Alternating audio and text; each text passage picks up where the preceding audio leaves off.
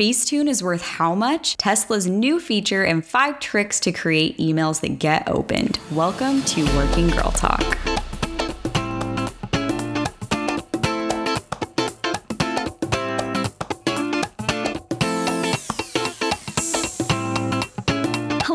Welcome back to Working Girl Talk. Thank you so much for joining me today. Hope you've had an amazing week. And let's dive right into the news stories. So, Facetune just landed a $135 million evaluation. Facetune, the editing tool that's been popular for editing out wrinkles, fixing your makeup, fixing your face, and even been credited to shedding off a few pounds for people, has been around for six years. It was actually Apple's most popular app in 2017, and it looks like they're still at the top of their game. Goldman Sachs private capital investing firm Insight Partners, or Clytech, just gave just gave Facetune's parent company, Lightricks, $135 million in Series C funding at a post money valuation of $1 billion. Facetune is owned by this Jerusalem based Lightricks, and they have a few other popular photo slash video editing apps as well called Enlight and Swish. So, according to the co founder and CEO, Zeev Farbman, Facetune now has more than 1 million subscribers, and Light has roughly a million subscribers, and Swish's subscriber count brings the total to nearly 3 million subscribers altogether. So, this new round of financing brings its total funding to $205 million to date. This new funding will be used to create more tools, they say, and also he said that they plan on acquiring companies very strategically strategically.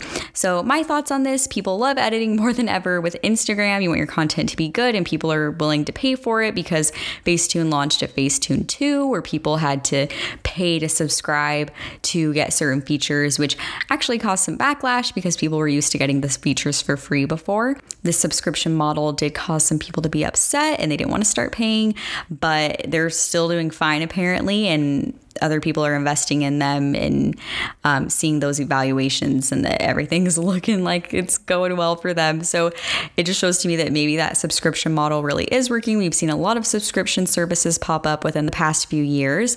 And so it must be working for them if they're still being able to show investors, hey, invest in us and prove that worth. So that's working for them. And the fact that he mentioned about talking about acquiring more companies, we'll have to follow up and see when that happens. So that's really interesting because they're already like growing a very profitable or a very expensive business profitable. It's just it's worth a lot. And it'll be interesting to see what kind of companies they do end up acquiring, which Facetune always is kind of in the middle of controversy, people talking about over editing and all that. But I don't think a lot of people care because a lot of people are using it. so thought that was interesting. We'll have to stay tuned on what they actually start investing in themselves. Story number two. A headline from The Verge this week read Spotify's big bet on podcasts is starting to pay off. This week, the podcast streaming company reported that its podcast audience has grown by over 50% since the last quarter. That's almost doubled since the start of the year. The company also saw subscriber numbers grow overall, with its total number of premium subscribers growing by 9% to 108 million compared to the last quarter, and monthly, monthly active users growing to 200. 132 million, an increase of 7%. Um, the Wall Street Journal notes exceeded expectations. So a lot of numbers there, but Spotify is very much growing in their subscriber rates and their listening rates. So, a lot of growth there. And Spotify is not only growing from an audience perspective, their business itself is growing from a number of acquisitions and partnerships. So, a few of those earlier this year, they acquired the podcasting network Gimlet Media, as well as Anchor, which produces tools to let podcasts creators build and publish and monetize podcasts. And then the following month, they acquired Parcast, another podcast network. At the time of this these big acquisitions, the company said it expected to invest as much as $500 million in its podcasting business, with the company's CEO, Daniel Ek, predicting that 20% of all listening on the platform will eventually come from podcasts, which is interesting because, like, as you know, I'm sure you're probably a Spotify user, or at least you've heard of it, that their big thing is music Music. So that's pretty like cool that 20% of all listening he thinks will be accredited to podcasts. And they also launched a multi-year podcasting deal with Higher Ground Productions as well. So they have a lot going on in the pot. Um, but The Verge also reported that despite a 31% year-over-year rise in the subscriber revenue, around 1.7 billion dollars, and a 34% rise in ad-supported revenue, which is how they would make more money, to around 184 million. The Verge reports that Spotify is continuing to lose money with an operating loss of around 3.3 million dollars. Their investment is starting to show some return. It'll take more time for to reach like a more healthy, profitable standpoint, which sounds like it's just more of like an expensive business. They're doing a lot of acquisitions, which comes with its own trials and errors. So they're getting more profitable, but they're also losing a lot of money as well. So it's crazy to see the growth of the podcast industry as a whole. Like in the past year, think about it. How many new podcasts have you seen pop up? You know, Working Girl Talk. um, but I'm sure you've seen a way, way more. It's just exploding. It's such a crazy industry right now. I'm sure you can't even count how many that you listen to or have listened to or heard of. So it's it's awesome as a medium because it's perfect for multitasking for people. You can listen while you work, while you drive. It's a unique platform that way. And stuff like this, like podcasting, just gets super easy to access too. So, podcasting is definitely here to stay, and especially after seeing these numbers from Spotify. So, I'm sure that in the end, even though they're kind of losing that profitability standpoint, so they're losing money from an operating loss with an operating loss that I'm sure they'll bounce back eventually. It'll probably just take a long time to actually reach that, which may be because too that Spotify or in a lot of these other podcast streaming forms you technically don't have to pay for. And a lot of podcasts are just free, like this one, like you don't have to pay to use it. Um, but Spotify does have like subscription memberships and premium and all these other options to access more content. So similar to the Facetune option actually, but probably we'll see more subscriber options pop up. Third story so, as reported by TechCrunch this week, Tesla CEO Elon Musk has confirmed that Tesla is getting ready to add some new streaming services to their cars. So, if you've ever been inside a Tesla or seen them, uh, Google it if you haven't, that they have a large screen uh, next to the driver's side wheel. So, in the middle, basically like the middle console, where most cars actually do have a screen there, but they have like a very large one. Imagine like a large iPad. so, they're adding YouTube streaming as well as Netflix, he confirmed, as told by TechCrunch. So these two platforms will be coming in and joining their software. Tesla software is really unique. They have a lot of different features. So it's not too surprising that these two platforms are going to go there. But at the end of the day, it is a car. So what's that all about? So they confirmed that these would only be accessible while the car is stopped. They did say that if regulations ever allowed for full on self driving capability, that it could be allowed all time, uh, which Tesla does have like the technology to do full self driving cars, but just our regulations don't allow it yet, or I don't know if they ever will. But uh, so if that ever happens, then it will be accessible at all times in the car. But as of right now, that this would just be accessible while the car is stopped, which is kind of fun. So the picture that he painted that uh, TechCrunch reported on is that it kind of is a old school drive-in movie experience. So if you ever had to stop your car, you could turn on Netflix and watch in the car, which is kind of fun. I kind of like that nostalgia feel. And also I was thinking too, like earlier where I live, there was a lot of heavy rainstorms and I was like, dang, like I feel like I should just pull off on the freeway. So if you ever had to pull off and pull into a parking lot and wait out a storm or something, you could just sit in your car and watch Netflix. So I was like, huh, I could have used that this week while it was crazy raining. So there we go. Kind of that old school nostalgia feel, but pretty exciting for Tesla. That's a pretty cool feature. And TechCrunch actually made a funny joke that for that maybe it's because people spend so much money on Teslas that you don't have any other money to do other entertainment. So you just kind of want to do all your Netflixing in the car. So there you go. So now it's time for our working girl topic. Let's talk about emails and how do we get people to open them? If you have an email, which I'm sure you do, everyone pretty much has an email address these days, um, you probably are signed up for a few email newsletters from your favorite company, your favorite store. Are there some that you actually enjoy receiving? Probably. Are there some that you are annoyed at? And then finally, you just can't deal with it and you unsubscribe, you're not alone. The email marketing game has exploded in the last 10 years. It's really an easy way to reach your audience and consumers directly and without fighting against algorithms or paying hefty money with ads. So it's a really nice way to reach your audience. But what good is an email if it's not getting opened? Let's dive through my tips for increasing your open email rate. This is more for email marketing purposes, but it can be applied to emails you're writing to people at work and whoever you're writing them to and so on. So, tip number one mirror your website. You want to provide a very consistent user experience. If a user opens your email, clicks on a link to your website, it should be the same, or at least the same branding, the same feel, because you don't want them to click on a link and feel like they've gone to a different place. So if your website or your email is very bright and colorful, lots of imagery, and they click to your website and it's very black and white, maybe very clean, modern, and like very simplistic, they might feel like they've gone to the wrong place. Like, oh, is that even the right link? And they'll leave, which will increase your bounce rate. So people leaving and exiting right away. So you want to create a very consistent user experience, which is pretty much the same for marketing across the board. You always want to have that same branding so people know it's you and this so people don't feel like they're being tricked because this email is all about building that trust. So mirroring your website. So matching that same logo, the same fonts, the same heading style if you can. And the, the best practice here you can literally just copy the layout of your website. So the top header picture, the same text below, the pattern.